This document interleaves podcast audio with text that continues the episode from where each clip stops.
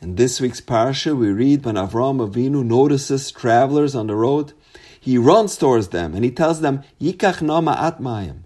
Please take a little bit of water and a small piece of bread and recline under the tree. However, once the guests entered his home, Avram prepares for them a lavish party, three calves with tongue and mustard.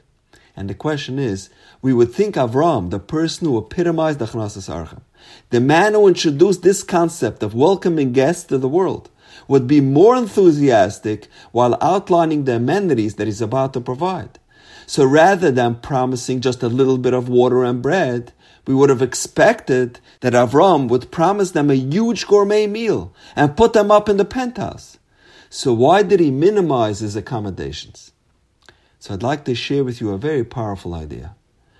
People are very often reluctant to invite guests into their homes because they feel that their house is not conducive to hosting guests. People rationalize, we don't have enough matching chairs. We don't even own a matching set of 12 dishes. Our dining room hasn't been painted in 15 years. The guest room, it doesn't have a private entrance. It's embarrassing to bring guests into such a house. This house is not appropriate for such hush of a guest. So we'd rather not invite any guests if we can't give them the honor that they deserve. However, Avraham Avinu is teaching us this popular adage Don't let perfect be the enemy of the good. When it comes to the mitzvah Achnasas Archim, it doesn't have to be so perfect. So you didn't bake Haimish this week. You didn't make a fancy dessert. It doesn't matter. Invite them in anyway. They don't need more. It's the companionship and the camaraderie that they crave. With this idea, we can perhaps understand a very difficult Gemara, Masechtas Bava Metzia. The Gemara says, when the three guests arrive, Avram tells Sarah, quickly prepare for the guests kemach soilas. And The Gemara says, since Avram said kemach, which is coarse flour, and Sarah said soilas, fine flour, Mikan, we derive from here, she'isha ainea tzara ba'archem, that a woman is stingier than a man towards her guests. But the question is, it should be just the opposite. Sarah was the one that said soilus. She was the one that wanted to give the guests the better quality bread. So why does the Gemara say that she'isha ainea tzara ba'archem? And perhaps it's this same idea.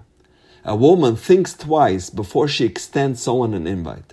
She rationalizes, my house has to be perfectly clean.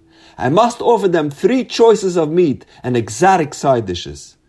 And I even have to come up with a new dish they haven't seen before. And it becomes so overwhelming. And she says, I'd rather not go through the hassle of preparing a meal that's fit for a king. So she says, Sorry, maybe next time. Says the Gemara, Avram told Sarah, Kemach. It doesn't have to be perfect. Whatever you prepared for us, just add a few more beans to the cholent and serve it to them as well. But Sarah replied, No, soyless. Guests are coming. It has to be perfect. I must serve them something special from the latest Whisk magazine. Says the Gemara Mekan, we derive from here, She'isha Ainea Tzara Ba'archem. Because everything has to be so perfect, she will always be hesitant to invite guests into her home. Avram is teaching us proper hospitality is not inviting guests when it's convenient for you, but rather when your guests need a meal or a place to stay. Even when now is not the ideal time for you.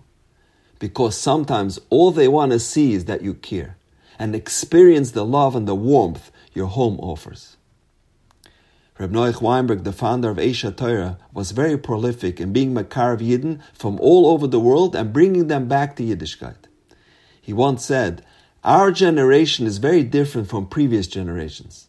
In the past, it was very unusual to succeed in inducing even one unaffiliated Jew to return to Yiddishkeit. But today, I have a yeshiva in Yerushalayim, and I keep on gathering young men and turning them into Baalei Tshuva. So what changed? So Rab Noach explained, as we approach the culmination of history, Hashem has bestowed upon this generation remarkable koiches, the power to inspire Tshuva. Hashem has ignited within the heart of every Jew an intense yearning to return to Yiddishkeit. So all we need to do is show them the light. And it doesn't take much. Even a small gesture can make all the difference. Warm smile, a friendly good morning, a heartfelt handshake. And if you're feeling bolder, invite them for a meal on Shabbos. It will undoubtedly leave an indelible impact on them. When they see that you are sincere, they will be inspired to live such a life. Reb Noach's words have proven to be prophetic. As we witness the Yad Hashem and we hear the footsteps of Mashiach approaching, we see thousands of unaffiliated Jews returning to Yiddishkeit.